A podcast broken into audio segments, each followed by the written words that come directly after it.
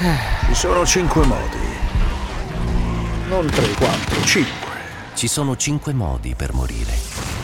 Cause naturali, accidentali, omicidio, Vabbè, ma che programma è? suicidio. E Programma- il quinto, che resta ancora un mistero. Programma che pe- dice morire, dai. Che... Dai. CSI Milano con Radio 105 sulla scena del crimine. Che programma è? Non ha, non ha un. Ma dai, durerà tre giorni. Che programma è? Non ha un futuro, un programma che parla di crimine, cinque modi per morire. Stamattina Graziano mi ha detto: Oggi avete cinque modi per morire. Non mi ha detto sì, sai Milano, mi ha detto avete cinque modi. Eh, da quanto tempo facciamo questo programma? L'altra volta ho erroneamente detto 15 anni, in realtà Invece- sono 16. 16 anni. Per cui siamo in piena adolescenza. Ed è uno dei podcast più scaricati, uno dei programmi più seguiti. Cioè, quest'uomo che ho di fronte ci ha fatto la sua ricchezza su questo in programma. realtà perché continuo a trovare eh, storie interessanti da e, e tutto sommato mi faccio un motivo d'orgoglio e di piacere riuscire a raccontare storie nere senza indulgere a particolari macabri. Eh beh, certo. Eh, anche la storia di oggi, la storia di un serial killer a me totalmente ignoto che si chiamava, si chiama perché è ancora in vita, Norman Collins, sette omicidi sul groppone e lo squartatore di Ypsilanti. Ma scusa, abbiamo accennato a lui anche nella Sì, la scorsa puntata. che io ho detto sei il Eh, parente ne, del- avremmo, ne avremmo appunto parlato perché la volta scorsa abbiamo parlato di Jay Mixer, una vittima che erroneamente inizialmente è stata accollata a Norman Collins, poi si è scoperto che l'assassino era un certo Lieberman, se ricordo bene, un ex infermiere e quindi è stata stralciata dal numero di vittime di Norman Collins. Peraltro la prima riflessione su questo serial killer che ha eh, colpito dal luglio del 67 al luglio del 69, quindi siamo in un'epoca mh, d'oro, tra virgolette, Una cinquantina di serial fa. killer. Ma puoi eh, dire, oh, la è po- Golden Age. Ma puoi dire Golden Age? Ma cosa ridi? No, beh, la Golden Age di Mindhunter e di tutti i romanzi e tutte le serie che riguardano un po' i serial killer, che peraltro, eh, lo ripetiamo, comin- continuano a essere sempre meno rappresentati nel panorama criminale e sempre più utilizzati nel- dagli scrittori e dagli autori di serie televisive. Certo. E va- posso dire, va bene così. Va benissimo Va così. benissimo così. ehm, eh, niente, una curiosità di quest'uomo, di questo mm, Norman Collins, è una tipica situazione americana, cioè alla fine lui eh, viene riconosciuto eh, dagli investigatori come responsabile della morte di sette ragazze dai 13 ai 21 anni, eh, soltanto che si decide di eh, processarlo soltanto per l'ultima vittima. Mm. Cioè, questa è una cosa che in Italia non succede, cioè Donato Bilancia, autore di 17 omicidi, Sì, viene processato e condannato per 17 volte a 17 ergastoli. Le procure americane viaggiano in maniera diversa, cioè dove hanno eh, un solo caso eh, su cui che è inattaccabile dal punto di vista della quantità di prove, di indizi raccolti, allora decidono di perseguire quella persona, di dargli il massimo della pena, l'ergastolo senza possibilità di libertà anticipata e praticamente non è che lasciano cadere le altre accuse, non lo perseguono per le altre accuse, per cui Collins come molti altri è stato condannato all'ergastolo e sta ancora scontandolo perché ancora in vita, ha passato i 70 anni, sta ancora scontandolo, ma ehm, delle altre sei vittime non è stato a lui contestato nessun tipo di reato. ma scusa, ma le altre vittime allora sono tutti casi irrisolti? Sono casi che la polizia, sì, tecnicamente irrisolti, ma su cui c'è la certezza che, Che è stato lui. è stato lui. Quindi non hanno speso né tempo né soldi, tanto lui era già condannato per Eh, questo. mh, più che altro non hanno rischiato di eh, indebolire la parte accusatoria, cioè nel momento stesso in cui io ti perseguo per due crimini, di cui uno ho le prove certe, l'altro Va a finire pure che mettiamo in dubbio. finisce per dire ma come? Se già avete preso una cantonata per il caso numero 2, 3, 4, 5, 6, ma siete poi così sicuri, anche perché stiamo parlando di un delitto Certo. del 67 quindi dove le prove forensi erano, erano relative perché il DNA ricordiamo sempre la prima volta che ha fatto ingresso in eh, aule di tribunali erano per cause civili il riconoscimento di paternità erano a metà degli anni 80 85-86 quindi prima e in questo caso poi ne parleremo ci sono tracce di capelli tagliati che legano l'assassino alla scena del crimine ma eh, anche oggi poi è una situazione perché per poter trarre il DNA da un capello tu devi avere la radice non basta il, non basta il Guardi, capello guardi sé. me in Sì. modo deciso No, mentre esprimi. Eh, non ti riconoscerebbero mai perché non, non Eh, troverebbero i capelli. Eh. potrebbero trovare altri tipi di formazioni peli, pizzere, certo, certo. eh, quindi con tanto di però non non è detto cioè, La barba, tipo. la barba Eh, per certamente però è difficile che un pelo di una barba cada con, con- con la radice cada spontaneamente o venga strappato cioè. Per cui comunque devi eh, attenerti a quella che si chiama l'analisi tricologica cioè Certo. di prendere il tuo eh, frammento di capello metterlo sotto un microscopio ottico e studiarne le caratteristiche Che poi è lo- la stessa tecnica o simile per fare anche l'esame tossicologico, no? Eh, l'esame tossicologico Sempre il capello, no? Eh, sì, lì però Sì, non, ma ti non c'è serve, bisogno non del- ti serve il bulbo. Ah, basta lo spezzoncello. Un, Basta lo Sì, perché rimane sul e- capello. E, diciamo che la cosa interessante e ormai abbastanza eh, scontata è che ogni centimetro del capello corrisponde più o meno a un mese di utilizzo. Scusami, ma lì rimane sul capello perché si deposita o perché cresce? Cioè, come funziona? Si deposita, nel senso che eh, ah, Ah. no, certamente no, Cioè, no, la no, droga no, si scusami, de- no, no, no, no, Per no, drogarti devi viene- mettere una cuffia e coprirli viene così. assorbito dal corpo e viene rilasciato Nei capelli, ok, Sì, questo sì, volevo capire. sì, sì, sì. Ah, ok. Beh, quindi Eh, perché però... Mm, Ok, eh, sì, non c'è bisogno del dedo perché procede su tutta la lunghezza del capello, Sì, l'intossicazione. Mese diciamo per mese. se tu hai Ok, la ok, la fortuna, ricrescita, tra virgolette, di avere un, un capello lungo 10 cm, eh, puoi eh, mh, dimostrare la- l'abuso Certo. di sostanze per 10 mesi. Questo è fondamentale per distinguere. Addirittura, Eh, come sì. le i cerchi Eh, negli sì, alberi. Sì, sì. Un centimetro, un mese di abuso. Senti, ma prima parlando di Collins, eh, l'hai definito il killer? No, il ma- Il massacratore di Ypsilanti. Ypsilanti cos'è? È una città, Ah, una città. Ah, del ok. sud-est del Pensavo fosse un Michigan. gruppo di, di persone No, Ypsilanti. no, no, è una cittadina a sud-est del Michigan, Mm. vicina alla più famosa Ann Arbor, che è la più famosa città del del Michigan. Ok. Certo, ok. Sentiamo la prima parte della scheda? Direi proprio di sì. Va bene. La prima vittima di quello che sarà chiamato il serial killer del Michigan è una studentessa di 19 anni che si chiama Mary Therese Fleser. L'ultimo a vederla ancora in vita è un vicino di casa la sera del 9 luglio 1967. Interrogato, l'uomo ricorda di aver visto un giovane a bordo di una Chevrolet blu accostare lentamente e mettersi a parlare con la ragazza. Purtroppo, però, non è in grado di dare altre informazioni e Mary finisce nel lungo elenco di persone scomparse, almeno fino al 7 agosto, poco meno di un mese dopo, quando due ragazzi si imbattono nel suo cadavere, scaricato all'interno di una fattoria abbandonata.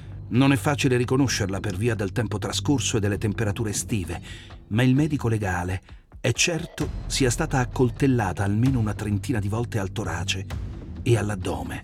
È probabile abbia anche subito violenza, ma di questo non è possibile averne prova certa. Quello che è veramente strano è il fatto che l'assassino tra l'aggressione e la scoperta l'abbia spostata almeno tre volte e di pochi passi. Il laboratorio della scientifica riesce infatti a stabilire che il corpo di Mary, per prima cosa, era stato appoggiato su un mucchio di bottiglie, poi adagiato in un campo dove il killer era tornato un'ultima volta, incurante delle condizioni di quella che fino a poche settimane prima era una bellissima ragazza piena di sogni. Una di quelle canzoni che dici, ma come gli è venuto in mente agli Eh. Eurythmics? Perché ovviamente la canzone non è di Marilyn Manson, ma è di Dave Stewart, il leader degli Eurythmics, che prima di, di fare questa canzone con Annie Lennox avevano fatto insieme delle altre cose che avevano funzionato zero e stavano per mollare, tornare ai loro lavori. Lui un giorno va da lei e fa, ho quest'ultima roba. O la va o la spacca. E la Eh. spacca, raga, è la spaccata di brutto. Qui nella versione di Eh. Marilyn Manson, Sweet Dreams, potrei fare Marchi Ramoni, ma lo farei solo per il nostro Esatto. regista video, quindi ve la risparmio. E ritorniamo a CSI Milano qui a 105 A con Massimo Picozzi. A proposito di Marilyn Manson, Sì. eh, mi sovviene un ricordo importante. Quando eh, sono stato impegnato nella perizia, nella consulenza psichiatrica sulle tre ragazzine che a Chiavenna uccisero una suora in una sorta di sa- sacrificio satanico, Ricordo. eh, le ragazzine avevano tra i 16 e i 17 anni, quindi era mh, determinante ricostruirne un po' il profilo di personalità. Tra il materiale sequestrato ci fu l'agenda di una di queste tre ragazze dove all'interno era riport- erano riportate le, Citazioni i di- testi, i testi delle di canzoni Manson.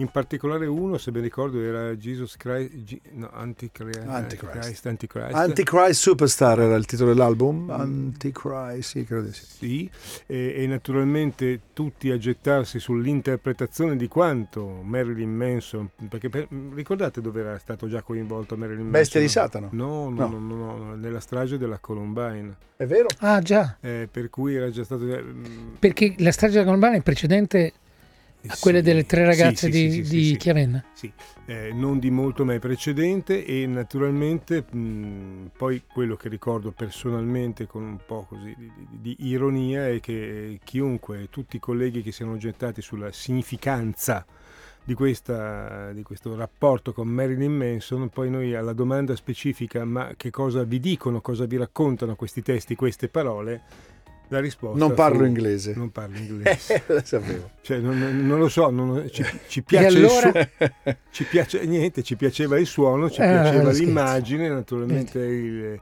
tutti questi correlati da, da anticonvenzionale, eh, per- però mh, il testo non, non lo sapeva. Eh, quindi tornando al nostro Norman Collins, in realtà ehm, eh, scopriremo che poi la storia di questo serial killer è contrassegnata da almeno tre eventi particolari. Il primo accade proprio con la prima vittima di cui abbiamo sentito la scheda, quando a un certo punto eh, sala obitorio. Ehm, tutti i preparativi per la sepoltura dopo che il corpo è stato eh, ridato, restituito ai familiari sono stati svolti, a un certo punto nell'attesa della funzione religiosa all'impresa di pompe funebri si presenta un ragazzo sui 25 anni, capelli castano scuri, con un pettinato con la riga laterale eh, e chiede di poter fare una fotografia del cadavere scomposto nella bara. Mm.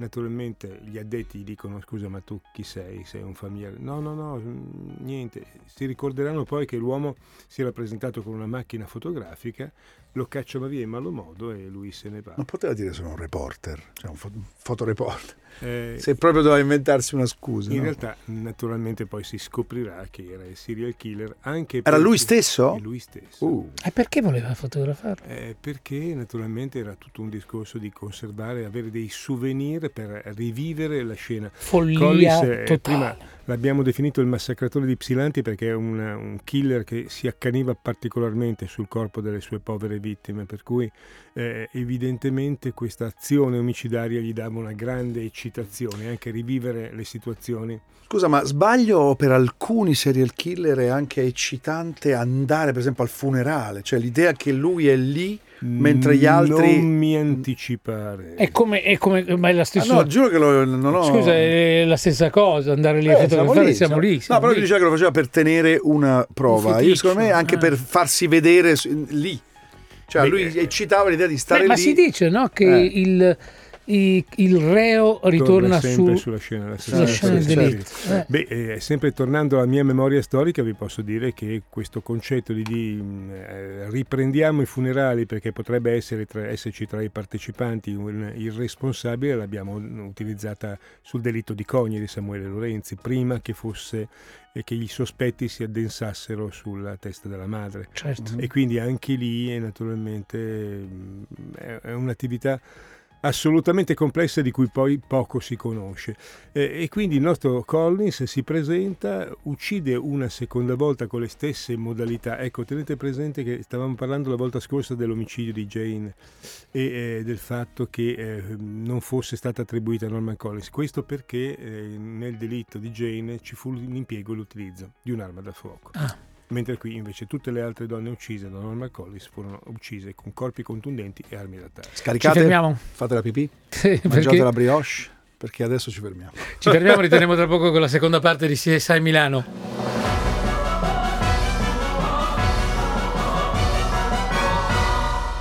CSI Milano torna tra poco sulla scena del crimine. Ma non c'ha un po' un andamento neomelodico questa canzone? Un po'. Quando sai com'è, no? Un pochino, un pochino, un ne sa- na- na- na- na- eh, un pochino. Un pochino, un pochino. La Ti piace la musica neomelodica, Picozzi? È proprio la tua Assolutamente musica, eh? no.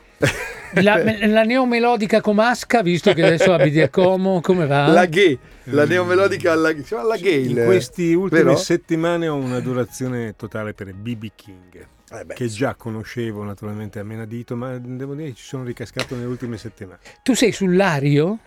Il lago di Como è Lario, no? Lario, Lario, sì. sì, Il Lario. Scusa, il dialetto di quelle zone si chiama laghe? Il- O sto il sbagliando laghe zona? è la caratteristica, sono le caratteristiche psicologiche di introversione. Ma non è anche un dialetto? eh, quello in dei- cui degli can- abitanti, Ok. i laghe, Perché sono del lago. perché sono del lago.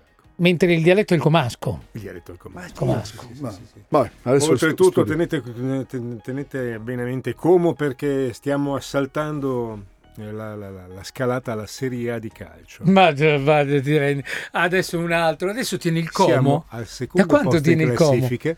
Da quando abiti quando lì? il proprietario del Como Calcio Sì. è un imprenditore indonesiano che potrebbe permettersi l'acquisto di tutte le società di Serie A e di Serie B senza battere ciglio. Pensate, uno E che in- arriva così ricco che compra dei, dei calciatori fortissimi. e- Mm, ha comprato un calciatore fortissimo che si chiamava Sesc Fabregas, Eh? eh, che era eh, spagnolo, Vabbè, che a fine carriera. Fabregas, cioè. eh, e, e- e su questo beh, tenete conto che lì tutto è partito con, eh, con George Clooney e poi con le riprese Certo. di Guerre Stellari, quindi perché siamo un posti Allora, già che siamo qua, lasciami dire che la Juventus Stabia, la squadra di Castellone di Stabia, è al primo posto del suo girone di Eh, ma C1. la Juventus va sempre forte. eh. Qualsiasi Comunque Juventus lasciamo, lasciamo i temi calcio dove- E ritorniamo a noi. Sì, il laghe, il dialetto tremezzino, il dialetto del lago di Como, quello usato da Davide Van Desfros. Laghe, con due E, sì. Infatti qualcosa Eh, mi, mi- del lago. mi ricordavo, Del sì. lago.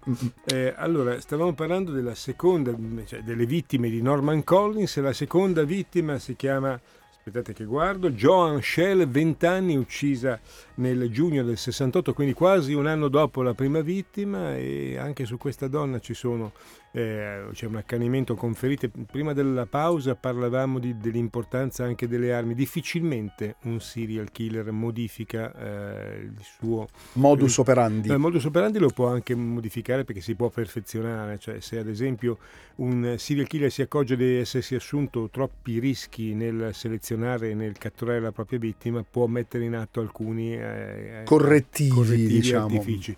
Eh, però questo dell'utilizzo dell'arma naturalmente ecco, c'è una grande differenza intuitiva tra eh, uccidere con un'arma da fuoco oppure con un'arma da taglio, perché l'arma da taglio eh, implica un contatto diretto, una sensazione di onnipotenza, se volete, maggiore. Stiamo parlando ovviamente di perversioni criminali o di follia criminale, anche se qui di folle c'è veramente poco. Sì, una decisione maggiore. ma- Eh, È comunque Cioè, a contatto, sì. eh, per cui Sparare lo puoi fare veramente anche in modo vigliacco, più, mentre eh, diciamo chi ci ascolta lo Eh. capirà è impersonale, È impersonale, è disumanizzato mentre invece uccidere a distanza a corta distanza significa riconoscere la vittima e trarre piacere dalla sofferenza certo. Ehm, la seconda vittima, adesso arriveremo poi alla terza, ehm, c'è un riconoscimento perché sale a fare un autostop, ne parla con l'amica che la dissuade la sua compagna di stanza, lei prende lo stesso questo passaggio su una Pontiac ehm, rossa e bianca, non tornerà mai più, eh, viene fatto un identikit e l'identikit porta a Norman Collins che Ancora lui. naturalmente dice signore io quel giorno lì a quell'ora lì io stavo da, da mia mamma e naturalmente gli investigatori non riscontrano e ci credono e quindi eh, così permettendo un'escalation di crimini che non si fermerà alla seconda vittima ma alla terza di cui adesso parliamo Seconda parte. Parentesi, si chiama Juve Stabia. non Juve, Stabia. vabbè. L'ho detto per, per- per darti una sensazione di, di piacevolezza.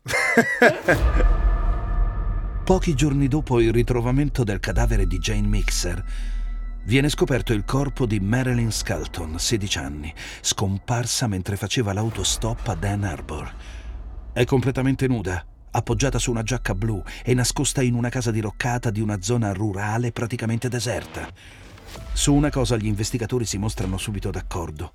Non solo la mano assassina è la stessa, ma il killer sta perdendo il controllo scaricando sulla povera vittima una violenza mai vista nei precedenti casi. Per uccidere Marilyn ha usato un pesante oggetto contundente con cui l'ha picchiata fratturandole le ossa e il cranio.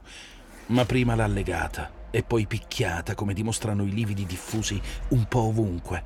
Che c'entri il sesso è chiaro per via di azioni violente che è inutile riportare, un sesso malato ovviamente le tracce di sangue, I segni lasciati nel terreno raccontano che la ragazza ha tentato di difendersi e che alla fine è morta nel punto stesso dove era stata aggredita.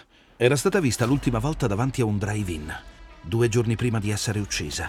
E c'è un altro particolare che lega la sua morte a quella delle altre ragazze.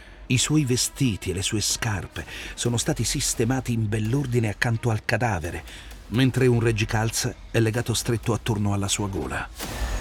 E questi sono scenari che abbiamo già visto no? in altri... Sì, eh, che mm. ci fanno dire che naturalmente il bisogno psicologico di quest'uomo è forte, la sua difficoltà a contenere gli impulsi ancora di più. Ricordiamo che lui ha ucciso sette volte, anche se poi è stato condannato per l'ultima vittima, sette volte nell'arco di 20-21 mesi e quindi c'è una sorta di accelerazione. Ehm, i, eh, alcuni dei souvenir di queste vittime verranno poi trovati a distanza dal luogo dove viene scaricato il corpo e il segno anche appunto che questo uomo, questo killer aveva raccolto dei souvenir, dei, dei trofei per cui ritornare poi a, mm, a rivivere il piacere dell'atto.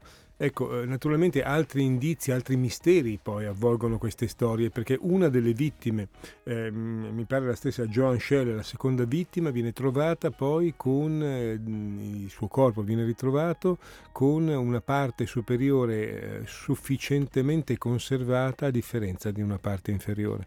E questo fa sorgere i dubbi cioè, come mai essendo stata scaricata. Probabilmente il medico legale dirà che una delle parti è stata conservata in una zona più fresca mentre l'altra è stata esposta direttamente ai raggi del sole. Ehm, il riconoscimento come vi dicevo c'è ci sono dei testimoni oculari si va fino a si raggiunge Norman Collis ma purtroppo nessuno eh, riesce a comprendere che quell'alibi che aveva presentato era un alibi fasullo ehm, Altri particolari di altri delitti poi sono assolutamente, assolutamente sorprendenti. A un certo punto si eh, rintraccia possi- il possibile luogo di eh, eh, omicidio, dell'omicidio, dell'uccisione di una eh, quarta vittima in una fattoria abbandonata. Eh, segnale questo, come di tutti i crimini di Norman Collins, che le vittime venivano uccise, poi spostate, il loro corpo veniva spostato e quindi il luogo della scena del crimine visitato più volte prima che si ah, scoprisse. faceva i, come si dice, le, le, i sopralluoghi. Faceva una sorta di, di, di, rivisitazione, ma quello che è particolare è che a un certo punto gli investigatori... Cioè lo faceva prima o dopo? Eh, dopo aver ucciso. Ah, okay, quindi non, ucciso. non, si possono cioè, definire, diciamo, Dopo aver ucciso e prima che il corpo venisse, venisse recuperato, a un certo ah, cioè, punto... andava lì quando ancora c'era il... il... Quando c'era l'investigazione ancora in corso quando il corpo ancora non era stato recuperato, quindi sapeva lui soltanto dove poteva trattare e lo spostava anche. Che malattia! Eh, in questa fattoria abbandonata dove verranno trovati degli oggetti, a un certo punto improvvisamente la fattoria va a fuoco e quando gli investigatori eh, si accorgono che probabilmente è un incendio doloso per eh, cancellare delle prove, sul vialetto d'ingresso trovano cinque steli di lilla esattamente come le cinque vittime che a quel punto gli erano state conteggiate. La firma. La firma. Cinque, cioè il segno di una patologia grave eh. e il segno anche di un uomo che voleva sfidare le forze di polizia. Certo. Ci fermiamo? Ritorniamo tra poco con la terza e ultima parte. CSI Milano. Un titolo che si può macabramente, si, si dice macabramente, si può fare, si può macabramente fare. associare anche a quello che stiamo raccontando oggi. Is it over now? Cioè è finita adesso? È finita? Con questo signore che fa no, questi disastri? Siamo o... a metà strada. Eh, siamo a metà strada. Adesso siamo al quarto, terzo o quarto omicidio. Prima c'è Mary, 19 anni, sparita e uccisa il 9 luglio del 67. Joan nel 68, un anno dopo, a 20 anni. Marilyn eh, Skelton a 16 anni nel 24 marzo del 69 e infine l'ultima vittima una certa Dawn Bason che muore soltanto, aveva soltanto 13 anni e a questo punto io direi di andare con l'ultima scheda perché poi vi racconto qual è l'epilogo e Va la bene. cattura di Norman Collins.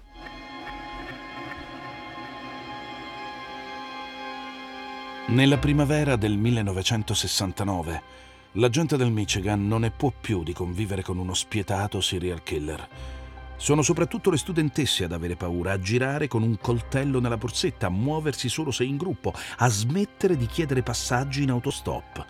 Fanno affari i negozi che vendono porte blindate, serrature di sicurezza e naturalmente armi da fuoco.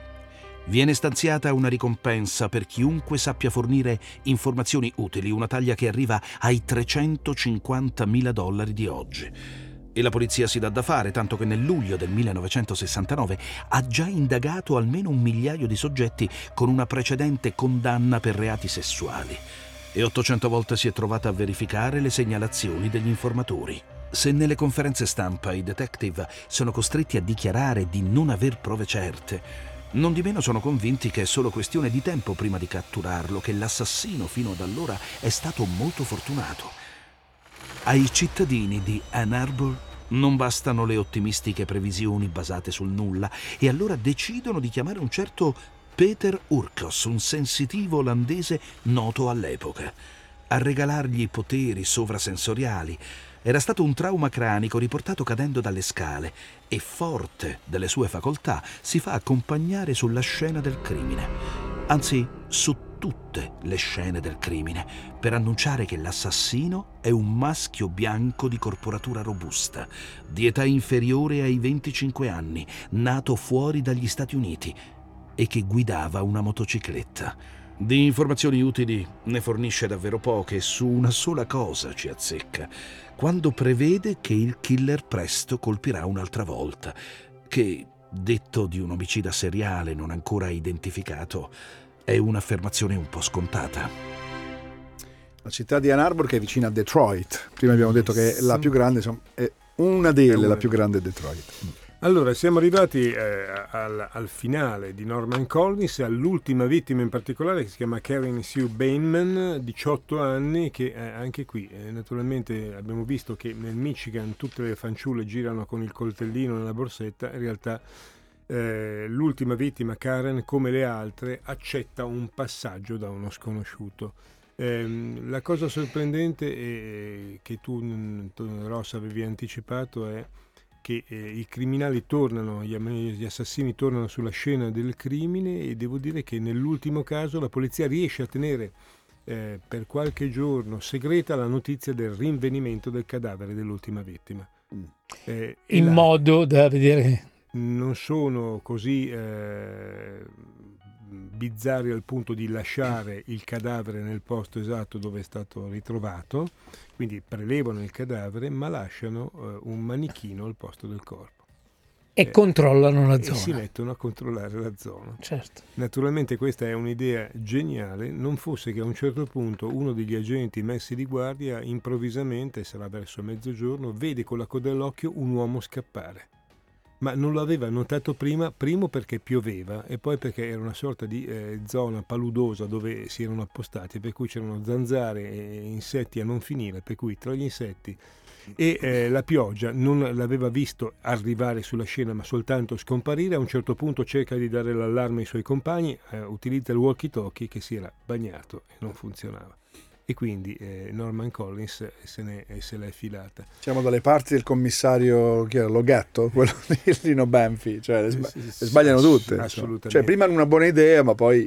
Eh, però diciamo che oramai siamo agli sgoccioli perché eh, l'ultima vittima era stata vista in un centro commerciale, in un negozio di parrucche il giorno prima di scomparire, si va a interrogare la proprietaria, eh, c'è un identikit del potenziale assassino e la proprietaria di questo negozio eh, ricorda che la vittima le aveva detto guarda un po' io sono stupido, sono estremamente coraggiosa, mi faccio dare un passaggio da quel ragazzo là fuori e additandogli un ragazzo che stava su una Triumph, inizialmente sbaglia marca, eh, la definisce una Honda 3, 350, invece era una Triumph Bonneville. Bellissima. Eh, bellissima e naturalmente eh, con questo si riesce a incrociare tutti i dati, si arriva al nostro Norman Collins che peraltro eh, già aveva raccontato agli amici dei particolari dei, dei, dei, delitti, ma particolari che mh, praticamente nessuno sapeva e lui raccontava agli amici di averli saputi da uno zio che era in polizia. Dallo stesso zio che era in polizia lui va a tenergli la casa durante un periodo di assenza dello zio e eh, l'ultima vittima viene uccisa proprio nello scantinato. Vengono ritrovate delle prove. Anche lo zio eh, poliziotto è concorde e quindi tutto ciò corrisponde, ci sono solo le scene del crimine, ci sono delle tracce di sangue in, quella, in quello scantinato, ci sono i capelli eh, che, vengono, che erano stati ritrovati anche sul corpo di una delle vittime, a questo punto il cerchio si stringe e Norman Collis, nonostante si proclami innocente e continui a proclamarsi innocente, viene eh, condannato all'ergastolo senza possibilità di libertà anticipata per l'omicidio di Karen Sue Bateman, 18 anni, avvenuto il 23 luglio del 1969. E qui Grazie. termina la nostra storia. Grazie, e qui Massimo. termina, per fortuna. Per fortuna direi, aggiungerei. Ci risentiamo e ci rivediamo martedì prossimo. Assolutamente. Grazie, Picozzi. Grazie Ciao, a voi, grazie a tutti. CSI Milano torna la prossima settimana con Radio 105 su una nuova scena del crimine.